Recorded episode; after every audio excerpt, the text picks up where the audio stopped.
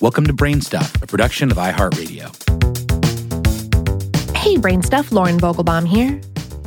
It might not surprise you to hear that many wild animal populations are struggling. At this point, humans and the livestock that we grow for food account for 96% of mammal biomass on Earth.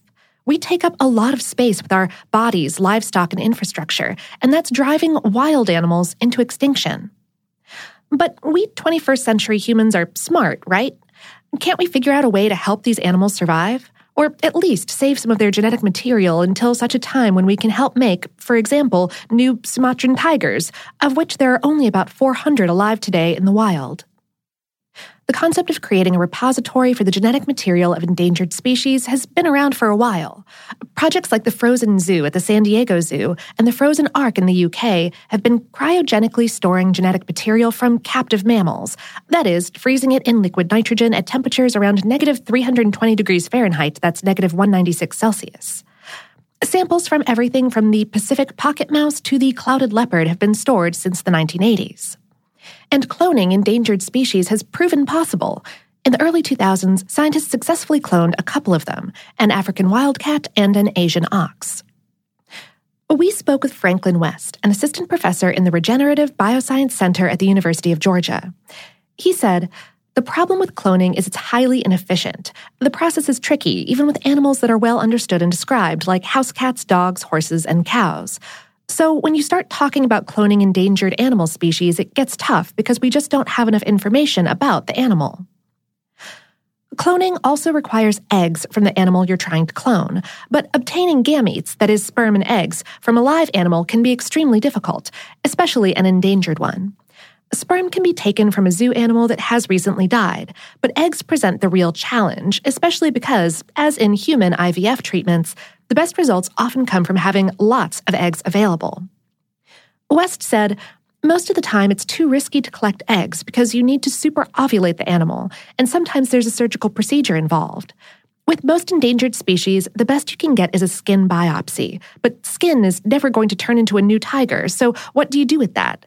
It's almost of limited value without some sort of functionalization of it which is why West and his colleagues have developed the technology to turn almost any cell in the body, there are some exceptions but very few, into a pluripotent stem cell, which is a cell that can turn into any other type of cell in the body. West and his colleagues have had success in turning a skin cell into a stem cell and turning those stem cells into sperm.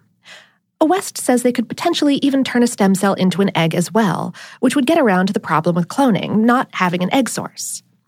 If they can use this assisted reproductive technology to make both of these male and female gametes, they could use them together to make a live offspring. The team has begun by banking skin cells from a Sumatran tiger and a clouded leopard at Zoo Atlanta. West explained, We could have done cows or horses, but we chose cats for a number of reasons. The fact that we know a lot about domestic house cat reproductive physiology makes it reasonable to do larger cats like clouded leopards. Ultimately, what I'd like to do is use domesticated cats as recipient animals. Theoretically, you could transfer a clouded leopard embryo into a house cat. In addition to creating new animals, this technology might be useful in helping protect vulnerable populations of animals from disease. For instance, the lions in the Serengeti National Park have become vulnerable to canine distemper, a disease related to measles in humans, which is most commonly found in domesticated dogs. This technology could potentially be used to generate distemper resistant lions. Because it's almost impossible to vaccinate endangered animals in mass, this might be an option to breed resistant animals that could introduce resistance into natural populations.